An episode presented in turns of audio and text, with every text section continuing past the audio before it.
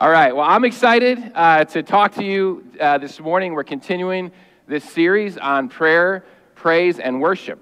There we go. All right. So, um, this morning, it's, it's, I have some important things I want to say to you, and I want you to hear from God. It's important that you can really clearly hear what God wants to say to you this morning because when we're talking about prayer, there can be a lot of distractions. And God wants to speak to you in His voice. And He's talking to you right now. And it's really important that we're able to tune everything out so we can hear what God has to say. Amen? Are you guys listening?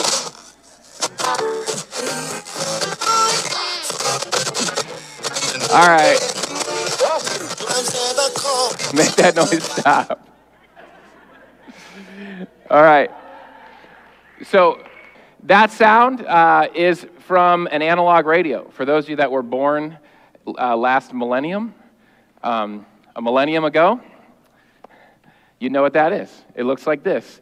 And there's a little red line, and it, uh, it, it goes along the numbers and you try to find a radio station. It's tuning into frequencies that are in the air, which is crazy anyway, right? That there's these radio waves in the air. And you can get on a station if you're you in between two stations, what happens? You hear them both, right? If you get you could be in between three stations and you get all three, right? And it's a horrible sound. Okay, that, that sound that I played just now, I want you to think about how that sound made you feel inside internally? What kind of emotions were you feeling when that was going on? We often live our lives that way. Uh, we live our lives with a lot of noise. Okay, we're trying to hear from God, and we live our lives with a lot of noise, a lot of voices coming in from all these different places, and we wonder why we can't hear from God. I'm not judging anyone or myself. Where does a fish live? Fish lives in water. Where do we live? We live in the water of our culture. And we live in the noisiest culture. You got it, Bryce? we live in the noisiest culture of all time. The noisiest culture of all time. The most distracting culture of all time. The most media of all time. The most social media channels. The most television. The most everything of all time. And so, what I want to talk about today is well, number one, how to hear from God. And number two, what the most important message from God is that we need to hear. Okay? So, there's one of my favorite verses on prayer is from Psalm 46:10. Be still and know that I am God. Be still and know that I am God. There's some great verses on prayer in the Bible. You might even look at this and say, that verse isn't about prayer. Yes, it is. Be still and know that I am God. I don't want to be still and know that God is God. I want to do five things at once and know that God is God. I want to watch television and know that God is God. I want to scroll through my phone and know that God is God. I want to get more likes on social media and know that God is God. I want to put in more overtime at work and know that God is God. I want to get that next degree in school and know that God is God. I don't want to be still and know that God is God. I want to do all those things and I'll know that God is God still. How's that working out for you? Or for me? All right, we're going to do an exercise here, and it's probably going to be a little uncomfortable, but it only lasts 30 seconds. Okay? So, I want to give you 30 seconds of, can you go back, please? I want 30 seconds of silence. We're not going to play any music, and I'm going to set a timer on my phone, so I promise it'll only be 30 seconds. And I want to give you a couple instructions. Number one, don't pray When's the last time a pastor told you not to pray? During a prayer series, even, LaRonda. Don't pray. Just be still. Just be still. If you get distracted, use a word to bring you back, to bring your focus back. Say the in, in your head, say the word Jesus, say the word Abba, say the words be still. And I want you just to observe what you experience going on in your body and observe what you experience going on in your soul while you just be still. Okay? So 30 second timer. Be still. Be quiet. Don't pray. Just be still. Here we go 30 seconds.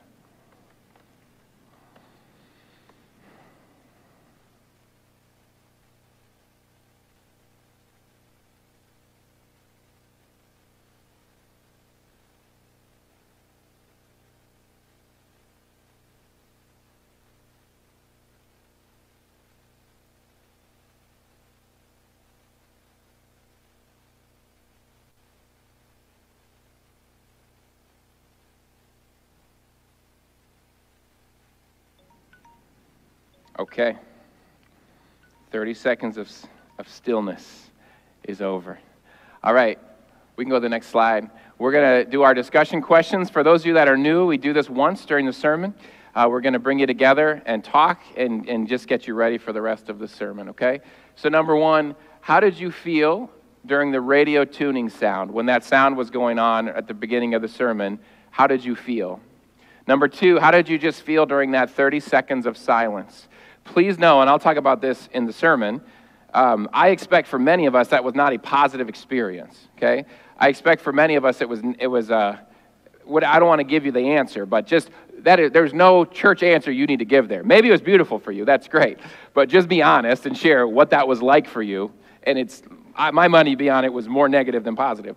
Um, number three, why does our culture move at such a fast pace? So we'll have a timer on the screen, and then we'll come back up for the rest of the sermon. I want to talk a little bit about fasting uh, initially, and then we're going to jump back into that idea of silence that we talked about. Okay, so fasting, uh, it is, if, if you've never heard of that before, the traditional fast is where you don't eat food for a set amount of time. And so if you read your Bible, you know, you, you, the word fasting comes up a lot. Fasting, fasted, they fasted. In the Old Testament, there was a lot of fasting that happened. Uh, there was some fasting that had to do with certain festivals, other fasting had to do with repentance. And we're going to look at some examples of fasting as far as why would they fast? Why would you go without food? Uh, that seems strange. I love to eat. Why would I ever want to go, you know, without eating on purpose, right? Uh, so that's a traditional fast is when you go a set amount of time without eating, maybe a day, a set amount of days or something. Uh, there's also the Lent sort of idea of fasting, which has long been in our church tradition. And if you're not familiar with Lent, that's okay. I did not grow up observing Lent. Uh, it is not just a Catholic thing. Uh, Christians of all shapes and sizes observe Lent. Um, but Lent is the time between Ash Wednesday and Easter Sunday. And it's a preparation time as we prepare for the celebration of the empty tomb. And it's a time of self reflection. And one of those times, uh, one, one part of that self reflection is giving something up for Lent and it's often called a fast, a Lenten fast. And so you could fast from maybe something that's kind of unhealthy, uh, maybe a bad habit. It could be something that's just a distraction. Um, I've heard people fasting from uh, dessert, fasting from coffee or caffeine, fasting from screens, fasting from social media, you know, all these sorts of things. The idea is when you fast from something, it, it attunes your attention to God. Okay, so when you uh, your your body, so we're very ad- easily addicted individuals. Um, you know, just everybody here is addicted. Like not not just to really unhealthy things, but we're addicted to TV and phones and dessert and coffee and all that stuff. So when you take one of those things away, your body naturally has an impulse to go to it, and then you've taken it away, maybe for the day or maybe for the Lenten period or wh- whatever it might be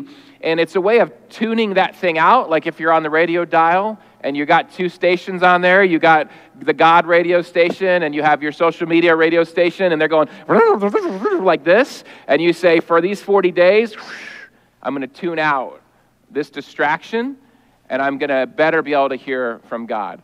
even for one day. I'm going to go without eating for one day, and your body will remind you of how dependent you are on food, right? Your body will remind you. And it's not just your physical body, it's your emotional self. You're, you're, you go to food for comfort, you go to food for pleasure. And when you deprive your body of food for a day, your body and, and mind goes, I need comfort and pleasure. Well, the idea of fasting is you go to God for your comfort. You go to God for your pleasure. You intentionally are tuning in to his radio station. I firmly believe God is speaking to you and he's speaking to me. We just have to find his radio station and we have to tune the rest of it out. We just have to find him on that dial and figure out how to tune all the rest of those noises out. So here's just some kind of random uh, verses I picked from the Bible to show you why people fast and why you may want to consider doing a fast. Uh, so the first two are from the Old Testament. Second Chronicles 23. Uh, alarmed, King Jehoshaphat resolved to inquire of the Lord, and he proclaimed a fast for all of Judah. First of all, can we just say Jehoshaphat is one of the most underrated names in the whole Bible? Like, that name is, is incredible. It's awesome. I would like, maybe I'm going to change our name. He was actually one of the good kings. He's one of the few good kings in the Old Testament with an awesome name. So he's getting attacked by Judah's enemies, Judah, Israel. Uh, this, was, this was late, kind of right before the, uh, the exile. But he's getting attacked and, uh, by enemies, and it was an ambush. And they were outmanned, as Israel often was. And he is alarmed. What do you do when you're alarmed? That could have been one of our discussion questions, right? When's the last time you were alarmed? And when you are alarmed, what do you do? Often, when we're alarmed, we go to unhealthy places, right? Or when we're alarmed, our bodies just up with anxiety, fear, panic. Well, when Jehoshaphat was alarmed, he declared a fast for the whole country. He said, Y'all, we're not going to eat, and we are going to get on our knees, and we're going to call out to God for help and ask Him what we should do. Ask Him what we should do. Okay, Esther 4:16. If you don't know the story of Esther, read the whole book. It's a wonderful story. It's a short book. The people, the Jewish people, they were in exile, so they were not in Israel anymore. And uh, the king, uh, Xerxes, he wanted to kill them all. He wanted to kill all of them. He wanted to genocide the Jews. Esther is a Jew. It's a long story. I won't tell it all to you here. But basically, uh, she has the opportunity to save the Jewish people, but she could die. Don't you hate that? When God's like, hey, go do this for me, but you could die. but, so she's in a spot where she's like, I know what I need to do, but I could die. So what does she do? She fasts. It says in verse 16, Go gather together all the Jews who are in Susa and fast for me. Do not eat or drink for three days, night or day. I and my attendants will fast as you do. When this is done, I will go to the king, even though it's against the law. And if I perish, I perish. She fasts and she asked her community to fast for her for three days as she goes to the king, basically asking the king's favor to not kill her people. And what, I, what is really interesting about this is she says, If I perish, I perish. I want you to know fasting is not a magical way to get God to do what you want. It's, it's not like, hey, God, I really need you to hook me up this time, so I'm going to fast. Are you impressed with me? Like, whoa, look at me, you know? It's not a way to impress God. It's not a way to get God to do what you want. It's not magic. She's like, You could all fast for me for three days, and I'm still going to die. I'd be kind of bummed out if I went without food for three days and she still died. I'd be like, I could have been eating that whole time.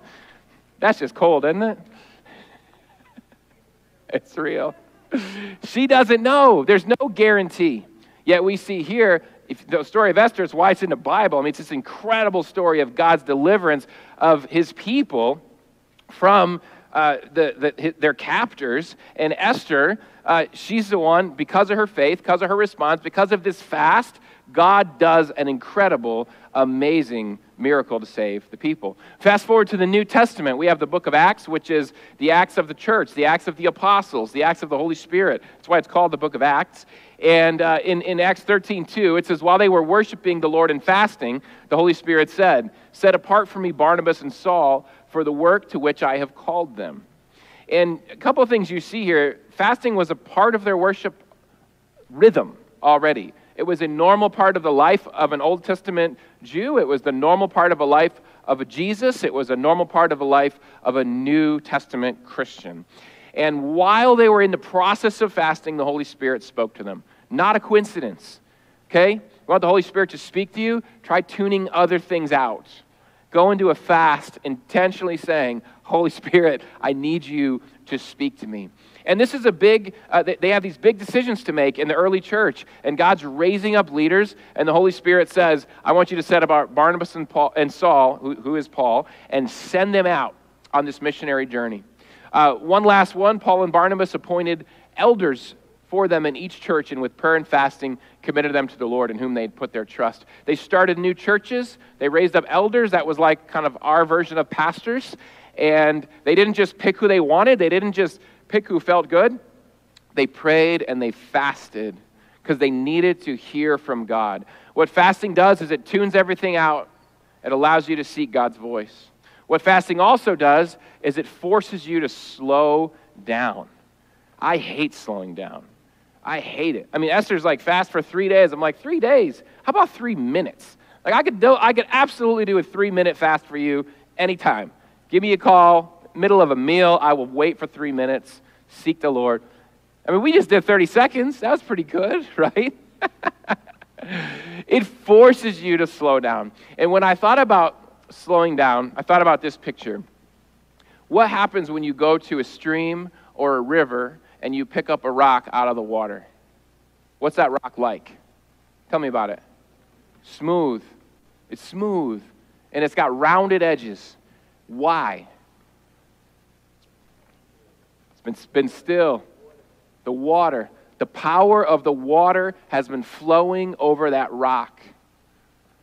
Did that rock have to do anything to become smooth? It just had to be still. What if that rock kept jumping in and out of the water, in and out of the water? I was like, I'm going to go in the water for five minutes and I'm going to jump back out.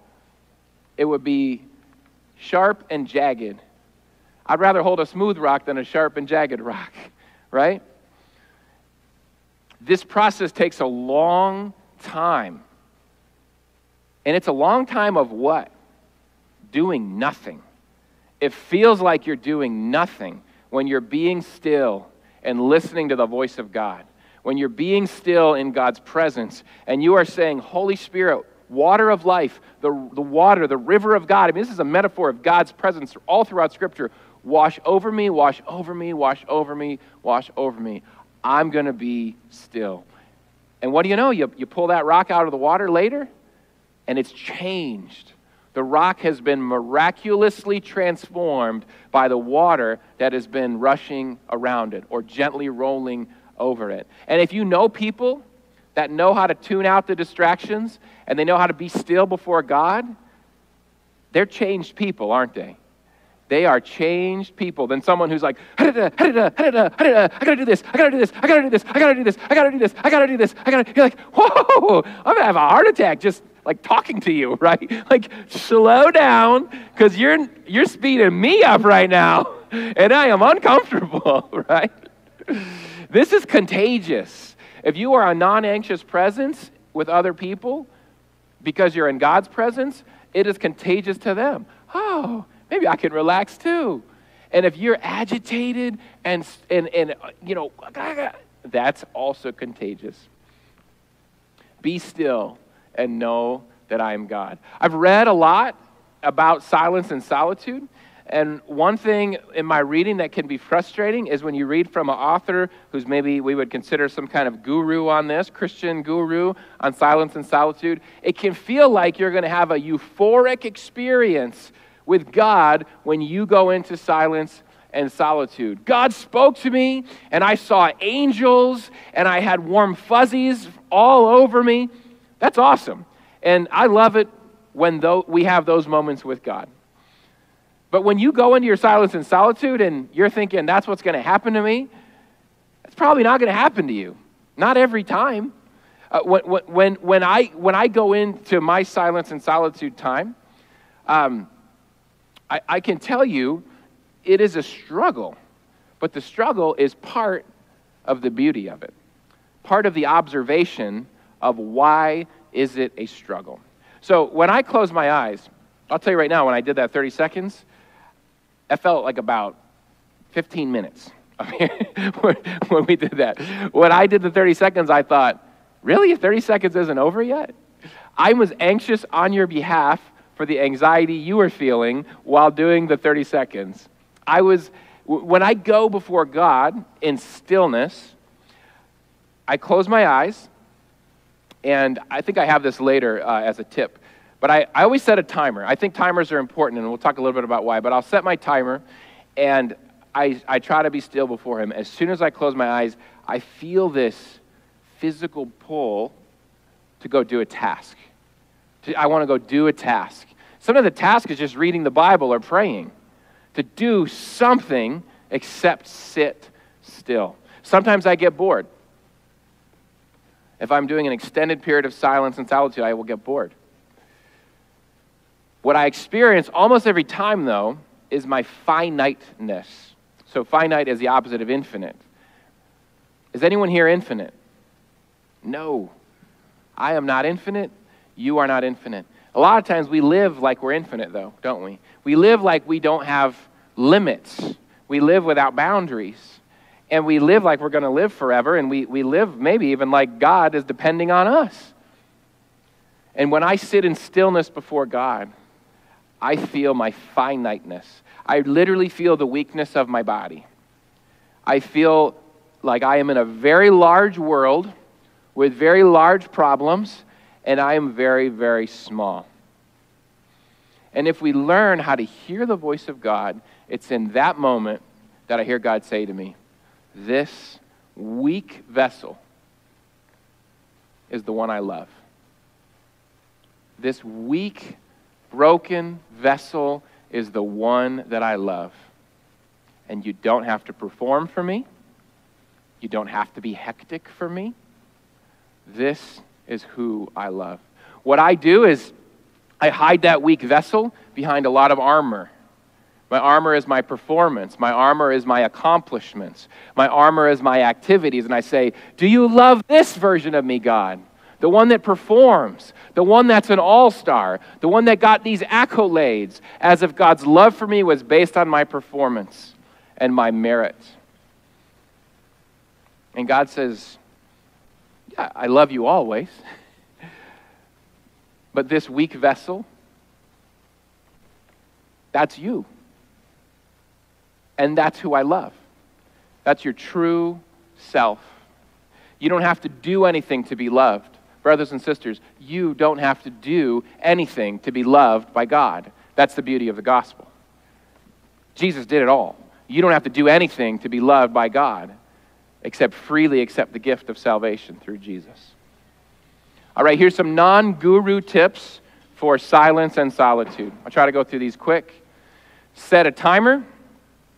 I do that because uh, if I don't set a timer, I typically just kind of mesh it right into prayer time, or I fall asleep, you know, and if I'm like trying to do this in bed or something. Uh, I, I set a timer, and I'm telling you, like two minutes. Just do two minutes. Can we, can, just, you don't have to do 20, you don't have to do an hour. Two minutes. Two minute timer on your phone and just be still. Number two, close your eyes, sit in a hard chair, and open up your hands. Put them on your legs and open your hands up. And just sit. For those two minutes, don't pray. For those two minutes, be still. And just observe. Just observe. Observe your body, observe your spirit, and try to listen to God's voice. Doesn't mean you're going to hear something audibly. You may. You may hear something very clear from God. But try to observe your own weakness before the presence of God. Okay, when distracted, use a word to bring you back. Uh, you're going to get distracted. Some thought's going to come in your mind. Jesus, Abba. Abba is a word for Father. Be still. Observing, listening. Then, after your timer's done, you could add more to your timer, or you can move into a time now of prayer. Usually, I got lots of stuff that just got kicked up in the dust, and now I know what to pray for. Right? Now I know what I need to pray for.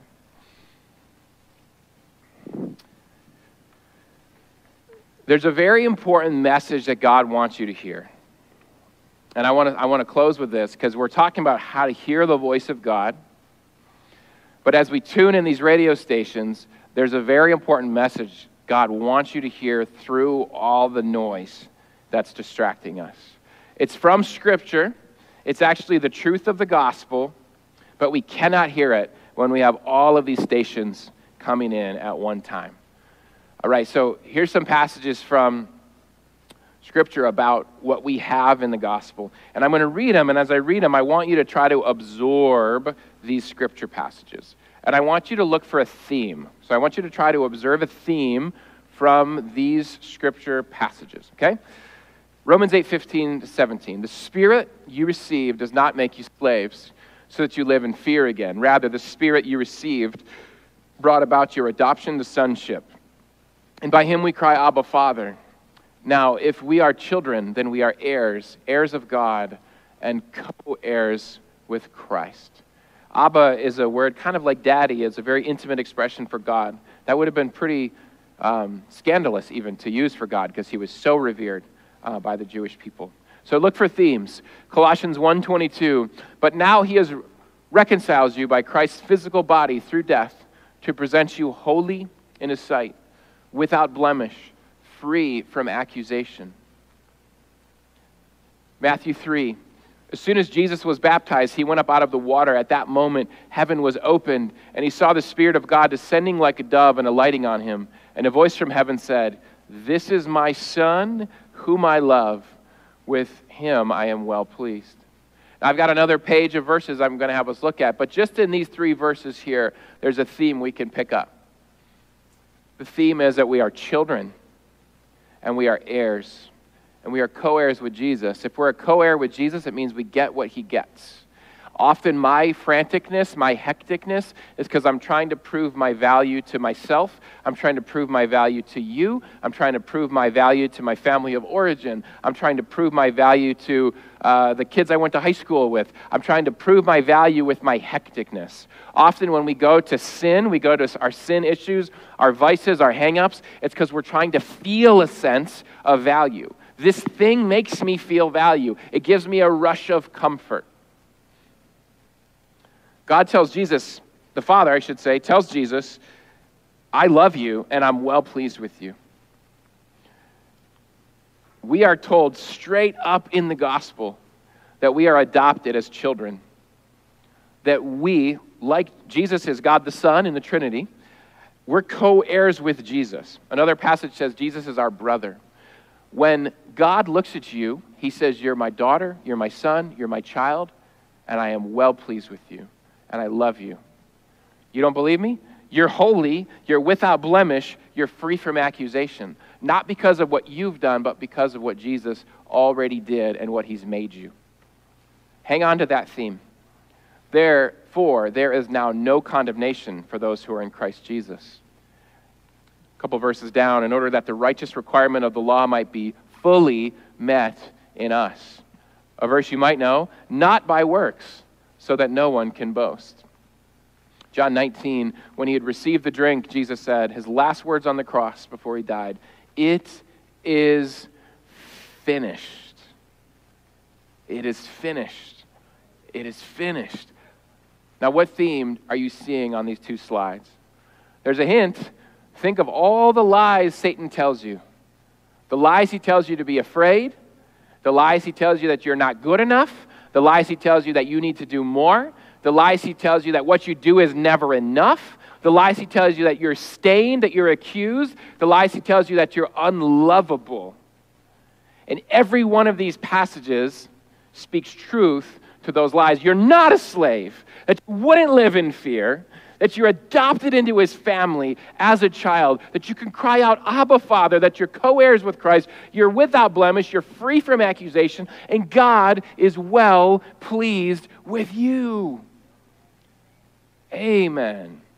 And there's an irony to this that it's in my weakness when I tune everything else out and, I, and in my stillness before God and I, I, I observe my weakness before Him. I observe that I don't have to do anything to be loved, that He loves just me, just little old me, powerless me.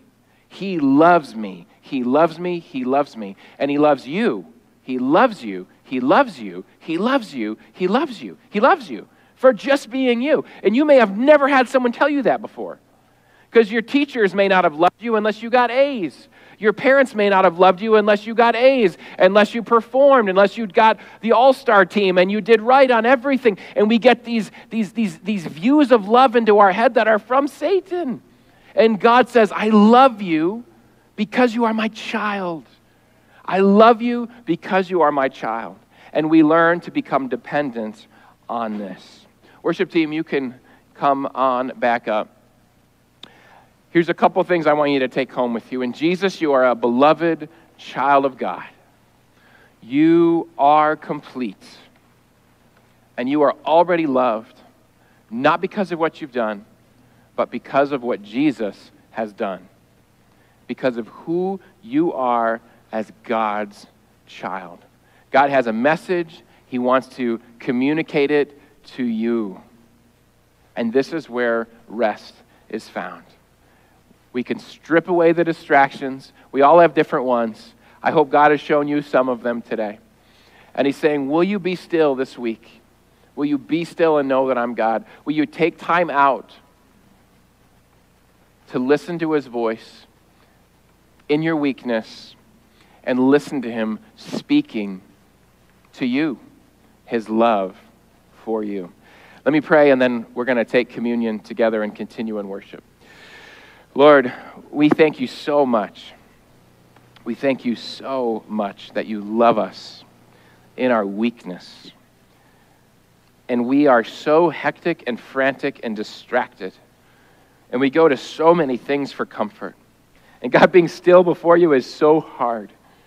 I pray this week we would challenge ourselves to just take two minutes when we're alone to sit in stillness and to listen to your Holy Spirit and to observe ourselves as we meditate on this message that we are your precious children. Thank you, God, for loving us. Thank you that we can take communion, that we can remember, we can remember that we are loved by you. Jesus, that you made all of this possible, that we can fully rest in you, Jesus. When you said it is finished, you meant it. It is finished. We don't have to add anything on to what you've already done. So we thank you for this time that we can remember the beautiful gift of your love for us, Jesus. In Jesus' name, amen.